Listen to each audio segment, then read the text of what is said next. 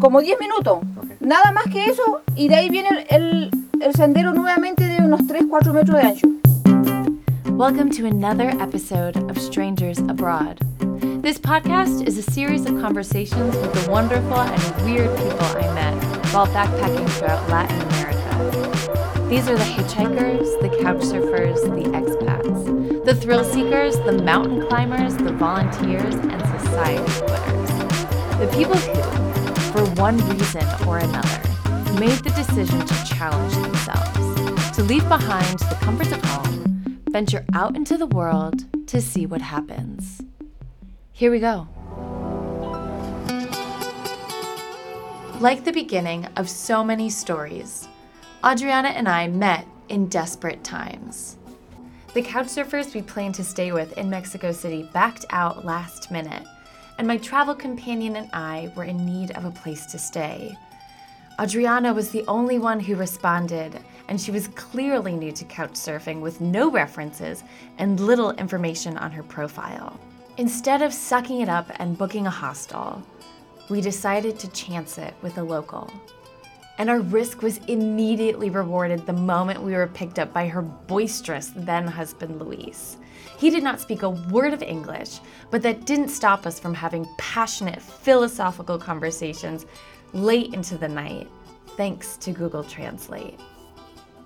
That night, we finally met Adriana in the city's Zocalo, or main square, and she was so excited to show her first couchsurfers her homeland. As we walked around, she would shout out random facts of what we were passing by. Then she would grab my hand and maybe we would dip into a mezcal bar or dance to indigenous performances happening in the streets. I was so impressed by her specific stories about Mexico City and found out that she works on a cultural project that gives tours of the city's evolution told through underground stories, which gave us a richer experience on our midnight tour.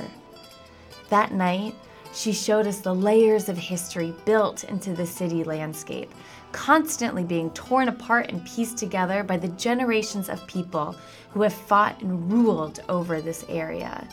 I was gorging myself on the history and tostadas as she gave us a glimpse into the largest metropolis in North America. There are rare times in your life when you meet people who you literally have to tear away from to stop talking. And for me, Adriana was one of those people.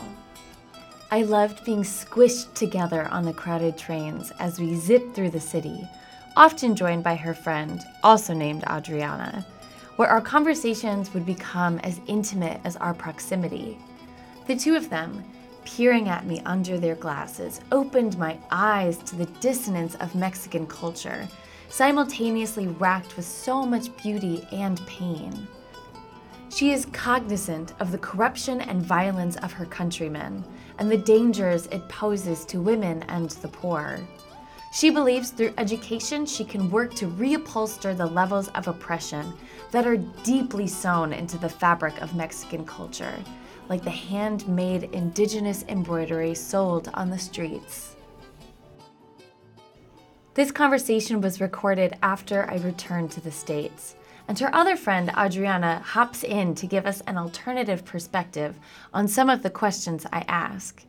Excuse the occasional buzzing noise and beeping in the background. She is sneaking this conversation in at the end of her workday. We begin by talking about her trip to Prague, which she was planning when we first met. Here are her stories. Yeah. You know, language was it was crazy. It's really crazy. I didn't understand. It's a Adriana is bilingual and has an affinity for learning languages. And we started by talking about how bizarre the Czech language is, which I agree with completely. Prague has a special place in my heart, being the first country I ever traveled to. like Ibornie, Odkucie, Oczekucie, or this stuff. Sí. When they went to Prague, it was really difficult. No, language is completely different. Our conversation eventually led to talking about women's roles in the Mexican Revolution. We are both very tangential speakers, as you can hear. Would any women dress up as men to fight? Yes. Yes, you, you mean that if they help to the to the men in the in the battle? Yeah. Was that encouraged for women? Um, Yes. And uh, for example, there were not rules if you are a woman or not. You are in like in the in the battle, or you are like in the military group, so it doesn't matter if you are a woman or not. Wow. The the thought wa- was that you are in the same danger than me if I am a- if I am. She describes how people don't seem to be as hung up on gender roles at the time because once the revolution was in full swing, everyone was in equal danger, especially if you were poor and you didn't have anything else to lose. you don't have to lose anything.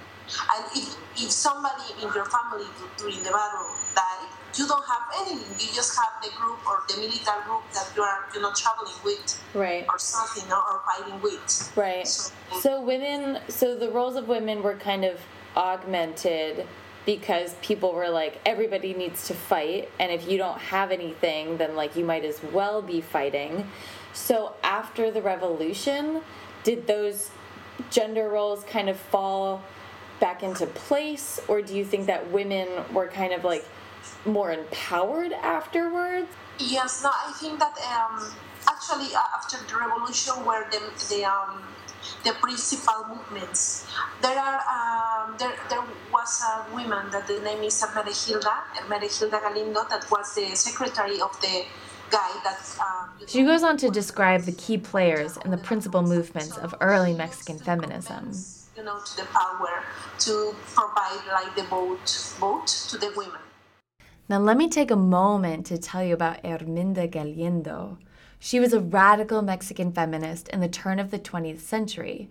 Her thoughts were published in a magazine she created titled La Mujer Moderna, aka The Modern Woman, where she advocated for female agency and both sexual and general education. In addition, she is the first woman to run for public office and, quote, be contended as an electoral choice in Mexico ever. Although she gained and technically succeeded at winning the majority of the votes, the Electoral College denied her the position due to the laws that forbid women from holding office. She acquiesced and accepted the decision because she felt that her victory was a strong enough public statement showing that women in political office isn't impossible. So our conversation migrated from the Mexican Revolution to modern day feminismo. Women's roles have shifted greatly in Mexico, but are still racked with contradiction, torn between gaining female agency and traditional machismo. Women are still expected to be strong and support their families, but it's still customary to be submissive and cater to the men in their lives. I asked how machismo is affecting feminism and if it's getting stronger or dying off.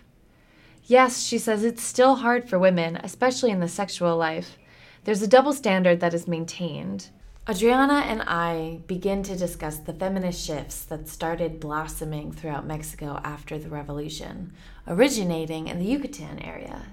Before it became one of the party capitals of the world, it was the first area to perpetuate feminist ideals in Mexico, especially some more controversial topics.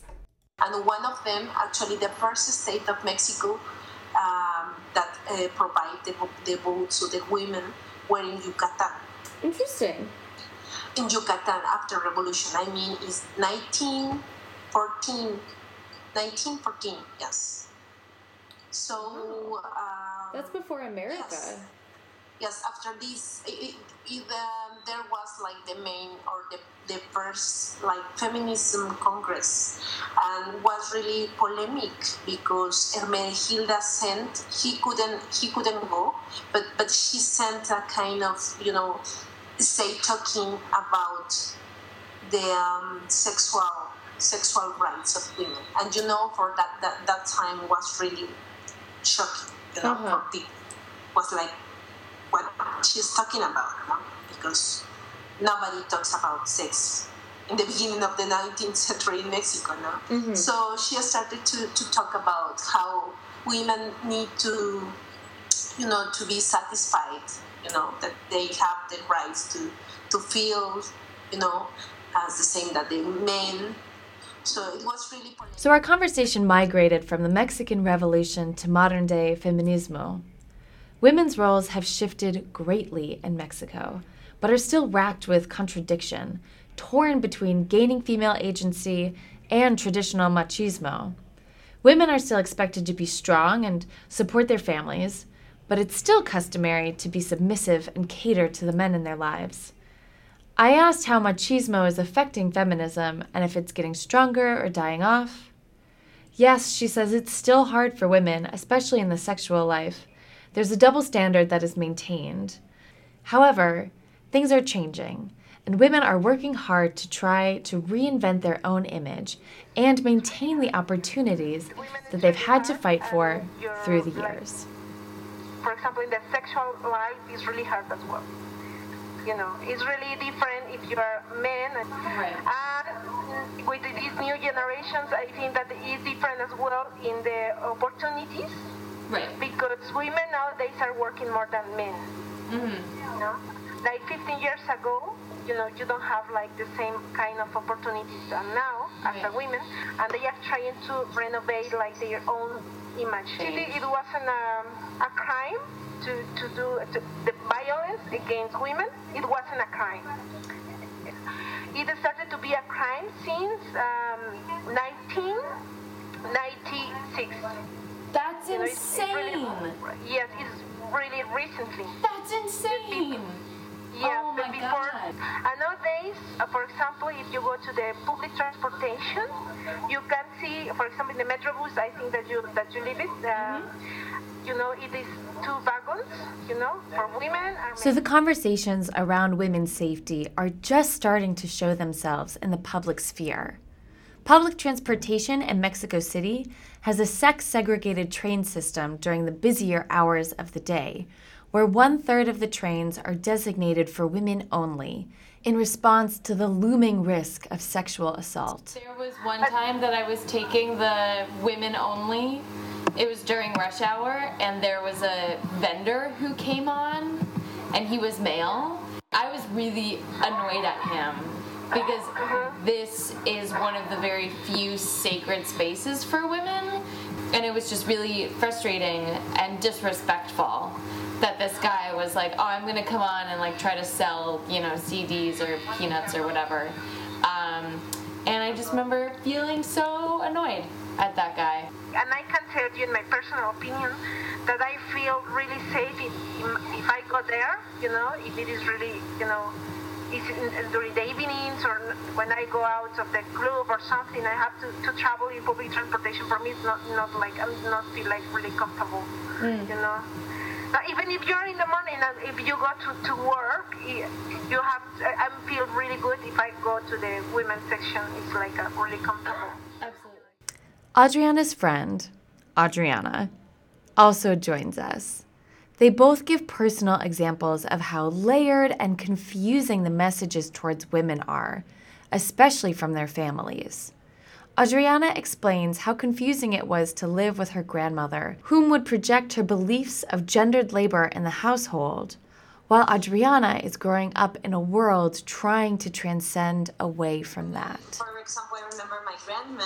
She used to wash the dishes, um, like wash the, the clothes, like do all the things, all the role, uh, all the woman role that they must be, uh, that they're supposed to be doing. I know that it's different, but I think that it's uh, still like um, encouraged by the by the woman in the family. Right, right, right. And that's totally um like that's an aspect of a patriarchal society is when both genders play into those roles of like this is what a woman is supposed to do and this is what a man is supposed to do. You know, and like women are not necessarily exempt from uh, believing those types of things. I mean, it does set us back. It doesn't help us go forward. I also remember my my, my grandma like um, protecting or being more like patronized with my with the with the man that that with, the woman. You know, That's so. it's a funny thing. I'm not sure why why uh, it operates in that way, but it's what I am I have seen. And it's it's it's weird too because it's supposed to be like the opposite. you know? Right. Well, it's interesting because like the moms coddle the sons, you know, like they take so much care of the sons to the point where the sons become dependent and they just kind of maybe look for a woman who would just replace their mom. Do you know what I mean? Mhm, That's yes, so yes. interesting. Yeah. That's so weird. And so then girls are still kind of reinforced to, um, you know, do all of the typical gender role labor and and take care of men. So that's such just a weird cycle that happens. So then what is the experience in the country? Mm, I think for me was uh, kind of different because. Uh, Adriana explains that she was mostly raised by her father, who was a traditional machismo. my, my She describes how his reinforcement of the female double standard sometimes clashed with how he raised her. Although he wouldn't let her go party with boys, believing that if you were a serious woman, you can't smoke or drink, let alone have sex, he did encourage her to become independent. Her sisters got married to the first boyfriends they had, and she felt the pressure from her father that if she brought someone home, it would have to be the person she intended to marry. She grew up caught in the middle of the conservative perspectives of how a woman should behave, submissive and self sacrificing, while also being raised to be independent. This illustrates the confusing expectations Mexican society has about how the genders are encouraged to behave. Women are now expected to be independent, but not too independent, while remaining pure for the men they are expected to yield to. The Adrianas are part of the feminist change that is hopefully shifting their country towards a world that is leaning into the equality of the sexes. Just to end this off, one question that I kind of like asking is um, teach me something in like a quote in Spanish that you find to be very inspiring or something that you kind of carry with you. Um, do you have any, or some sort of like Spanish idiom off the top of your head? Okay, I, I know one that, that is it's really good. Frida Kahlo. That says that uh, pies para qué los quiero si tengo alas para volar. And what does that mean in English? That's something for what you need your your feet if you have wings to fly. That's beautiful.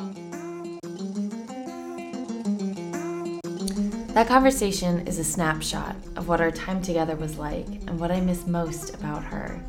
Leaving Adriana was harder than I anticipated because after only a few days, it felt like being reunited with long lost friends. She exposed us to the local lifestyle of Mexico City, from micheladas to antique churches, Mayan chocolate, music on the streets. This is a city where modernity and tradition make sweet love, a beautiful blending of contemporary aesthetic while still maintaining their ancient heritage. I wouldn't have been so intoxicated with it if it weren't for her. She is still living and working in Mexico City, taking in the occasional female traveler or going off on her own adventures around the world. She truly embodies the force of Mexican women that came before her. Buena suerte. Ah, Porque también pueden ir, los puedo ir a dejar. Ustedes caminan y volver con él por el bar. In the next episode, we meet the Germans at our first volunteer placement in Puerto Escondido, Mexico. We hear about their personal growth from the obstacles they've encountered during their year long odyssey of North America. And then we decided that we should explore the world, so we decided to buy a car. And then we got a really cheap car from Craigslist. yeah, and then we decided we're gonna live in the van and we're gonna travel down to Peru. Next time on Strangers Abroad.